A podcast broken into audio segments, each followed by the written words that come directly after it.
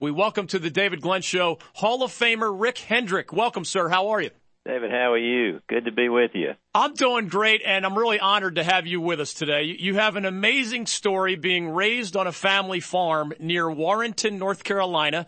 I know you jumped to the other side of the state line and went to high school in South Hill, Virginia. But as you as you sit here overseeing this incredible empire, Rick, how do you explain how the little boy from Warren, the Warrenton area ended up in the shoes you fill right now?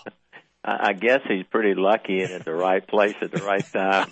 but uh, no, I, I'm very fortunate. I get to get to make a living doing the two things I love the most outside of my family, and that's racing and the automobile business. So, uh, and I owe a lot to um, so much to North Carolina. I got a got started right there in uh, Raleigh working at the Citgo station in North Raleigh and going to school at Westinghouse and State. So uh, I owe North Carolina a ton. All right. Now, chasing passion is something that is a common thread in a lot of extremely successful people. What else would you put on that list? Because there's a lot of listeners right now across North Carolina saying, I wonder what Rick did because I'd like to sign up for some of that. Well, you know, um, if you if you do some if you if you pursue something you love, if you uh, whatever you love in life, if you can work in that field, uh, getting up every morning is a lot easier. Yeah. And uh, and you know the key to any successful business is it's all about the people. And I've been very fortunate to be surrounded by some great individuals, both in the automobile side and the racing side. And uh, it's all about our teammates that make it work and have made it work for a lot of years. So I feel very fortunate. I'm just part of that train that keeps chugging down the track. Now, we read that at an early age you actually considered a pro baseball career, and we do know that you did have a short career as a driver. So tell us, yeah. what allowed you to, A, you know, stick to motorsports with that passion in mind, but also B, jump to the, the business side that has made you so famous over these last decades? Well, you know, I I love driving, and I was drag racing before I had a driver's license, and and uh, then I drove in NASCAR some races, and uh, pretty quickly I, I realized that I could hire people a lot more talented than I was. so so you want to surround yourself with the best, and uh, all at uh, at the same time I got an opportunity to go to Bennettsville with a, a small Chevrolet dealership. I was recruited by GM and and uh, you know I had to make a living, and and I was just very fortunate that uh, you know some doors opened and great opportunities, and uh, in both situations I uh, almost closed the motorsports operation seven races in because we didn't have a sponsor.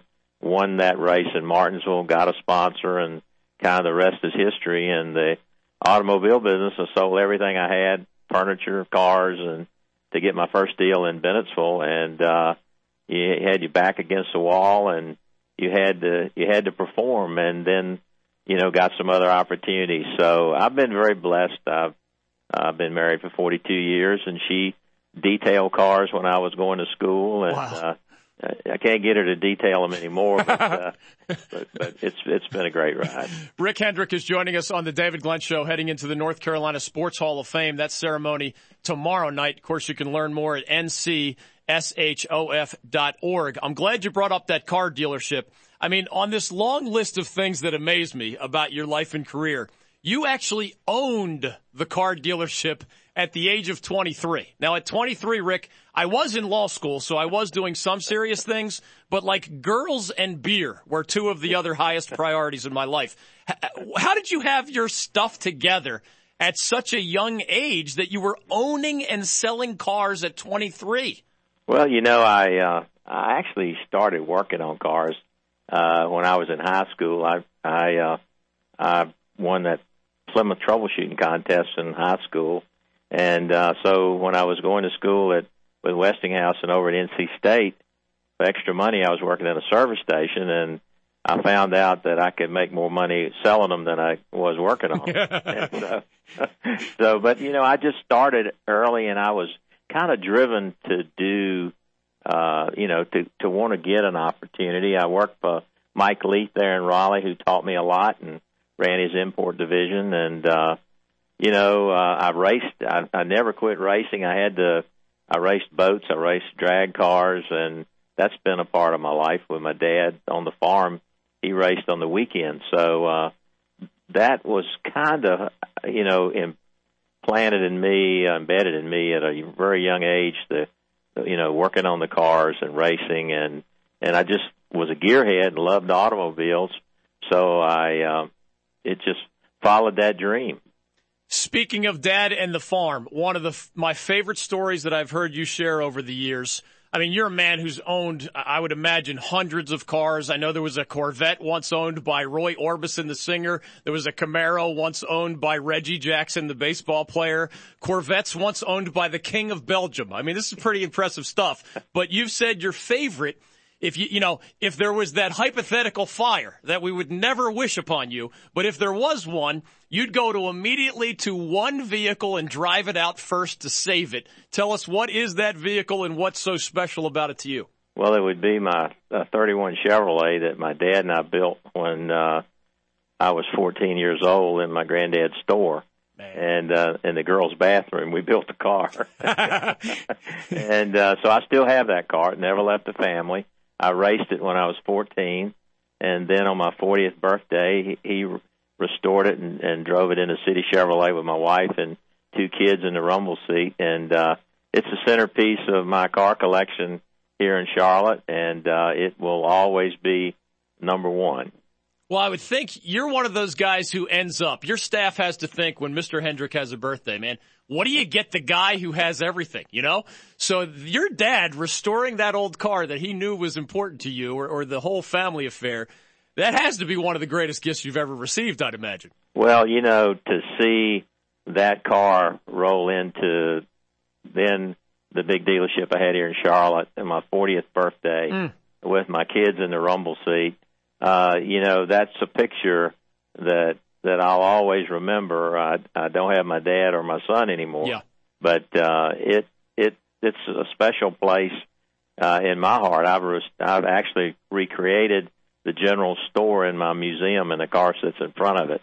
So a lot of history, a lot of family history with that car so much of what we can learn from you will probably never attain. You know, I mean, there are only so many guys who can run Hendrick Motorsports while also running Hendrick Automotive Group but I hope this isn't too personal a question. There are a lot of people who have gone through family tragedies. Yeah. And, and you not only were not thrown off track, or, or, maybe you were, but you certainly not only survived, but you thrived in the aftermath. You mentioned your son Ricky. Uh, it was about a decade ago. You lost him in the car, in the plane crash. A lot of other family and friends.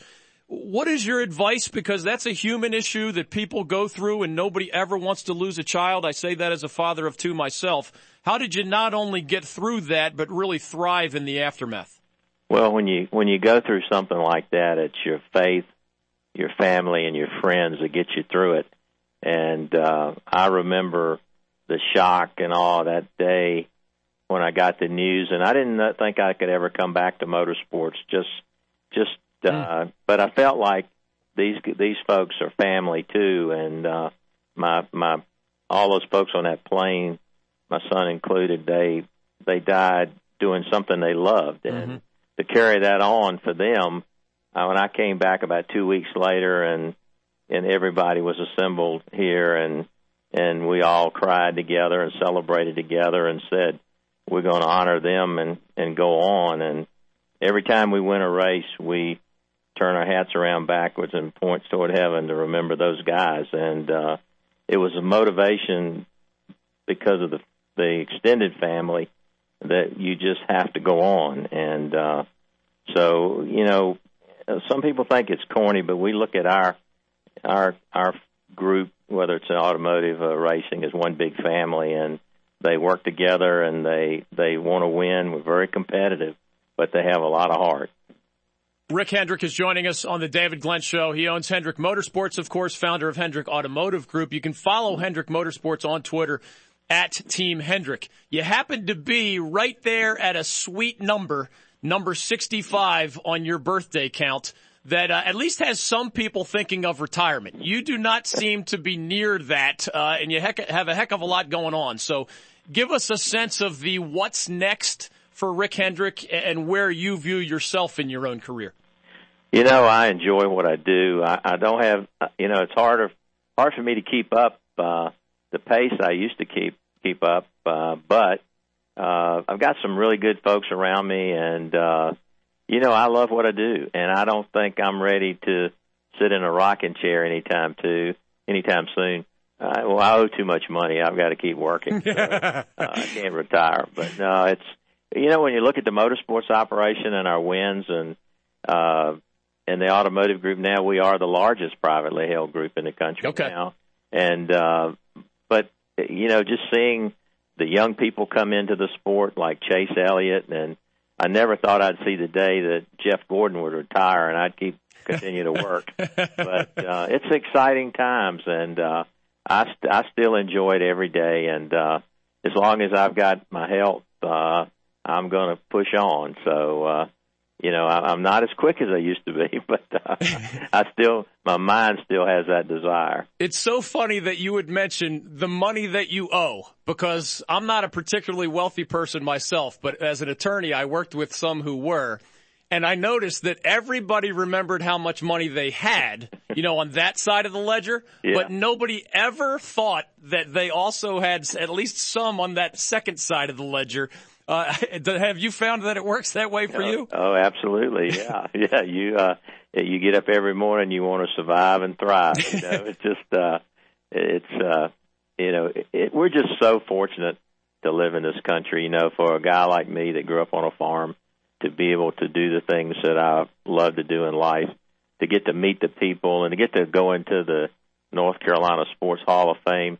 I mean, you know, that's a, if you told me when I was 15 or Mm. 18 working in that service station, hey, one day you'll you'll sell more cars than any privately held guy, or you'll you'll you'll win championships in NASCAR. I mean, I was just trying to put enough money together to keep my old hot rod running, and uh, you know, it's it's just a great country that we live in, and I have surely been blessed by being surrounded by some awesome people. This is probably a long list, and I might be pushing the bounds of your memory to spit out a lot of names, but when your staff, for example, set us up at the David Glenn Show to visit Hendrick Motorsports, like you were the ultimate celebrity. You were the guy that we were all looking forward to shake your hand. How often in your life have you felt like kind of the, the little boy, you know, excited to meet this entertainer or this athlete or this political figure somewhere in the United States or across the world? Well, you know, I've I've been been fortunate enough to go to White House a couple of times, and when we'd win championships, and uh, anytime you're in the presence of the president of the United States, it's you know it's a it's a tremendous feeling. Uh, and you know, I was a big baseball fan. Now Reggie Jackson's one of them, very good friend of mine, coming in town this weekend, Cool. and uh, but you know, I've met I've been able to meet a lot of. Uh, a lot of people and a lot of a lot of celebrities and they become friends and uh you know uh I'd say probably Billy Graham would be the guy Hmm. that I was in awe of uh just being in in his presence. So uh but it's just it's a ton of ton of people like that. But I uh it- that's a that's one of the neat things about what I get to do. I I went down to spring training with Reggie and took my grandson and Oh. A-Rod crushed two and then gave my grandson his bat. So I told him, "Man, you better hold on to that bat. Don't let anything happen to it. Don't take it out in the yard, And, uh, that'll be worth something one day." Rick Hendrick is joining us on the David Glenn Show, heading into the North Carolina Sports Hall of Fame tomorrow night. I saw you went into another Sports Hall of Fame recently. You've been in business halls of fame in your life, and I don't know if these exist, but you, you could also be a candidate for charitable halls of fame. Uh, I, I've heard the saying a lot. You know, those who have a lot have either an obligation or an incentive to give a lot, and you have fit that description. Tell us about the Hendrick Marrow program or the Hendrick Foundation for Children or the other things that you've become involved with as you've, you know, obviously become incredibly successful business wise. You've opened the door pretty widely to, to your place in the community, even beyond sports and business. Yeah, well, you know, you you uh very fortunate. I, I grew up on a farm, and you had to look after each other, and uh, my my mom and dad taught me that at an early age. then I got leukemia, and so many people rallied to help us, and we started Hendrick Marrow program, and actually have our golf tournament Monday and and uh, the big dinner uh, Sunday night, and we'll raise uh, over a million dollars here this weekend for the Children's Hospital and uh, the Marrow program. And at the same time, I'm the chair chairperson of the of the camp fund here to send underprivileged kids to camp this summer.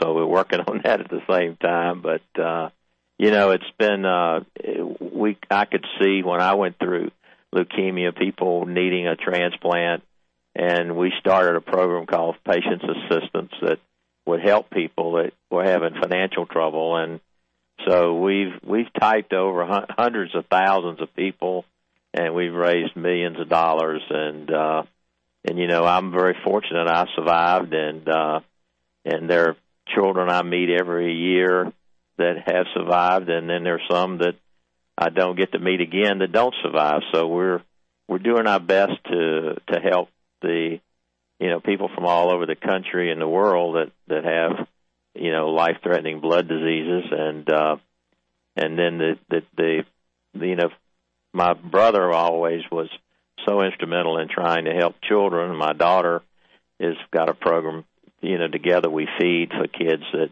don't have food. And and in the summer when they're not going to school can't get free lunches. So we've jumped in to try to do that. But you know it's it's when you're blessed and you want to help and you see people in need you want to do what you can. And uh again i've got a lot of support from a lot of people and we're really looking forward to the weekend and uh and and meeting some more folks that are going to uh, meet the people that have matched them. So it's uh it's great cause. Rick Hendrick, North Carolina Sports Hall of Famer. As I thank you for your time on the David Glenn Show, one request: take good care of yourself because you have an amazing story. You're a huge part of our statewide community and really our national community. So I love stories about, you know, baseball trips with grandchildren. We actually have one of your budding superstars, Chase Elliott, joining us next week. So it sounds like you have all sorts of fun things looking forward. But uh, looking backward, I mean, your your career is just absolutely amazing in more ways than one. So congratulations and thanks for the time here on the David Glenn Show. Thanks, David. Appreciate it. You got it. Rick Rick Hendrick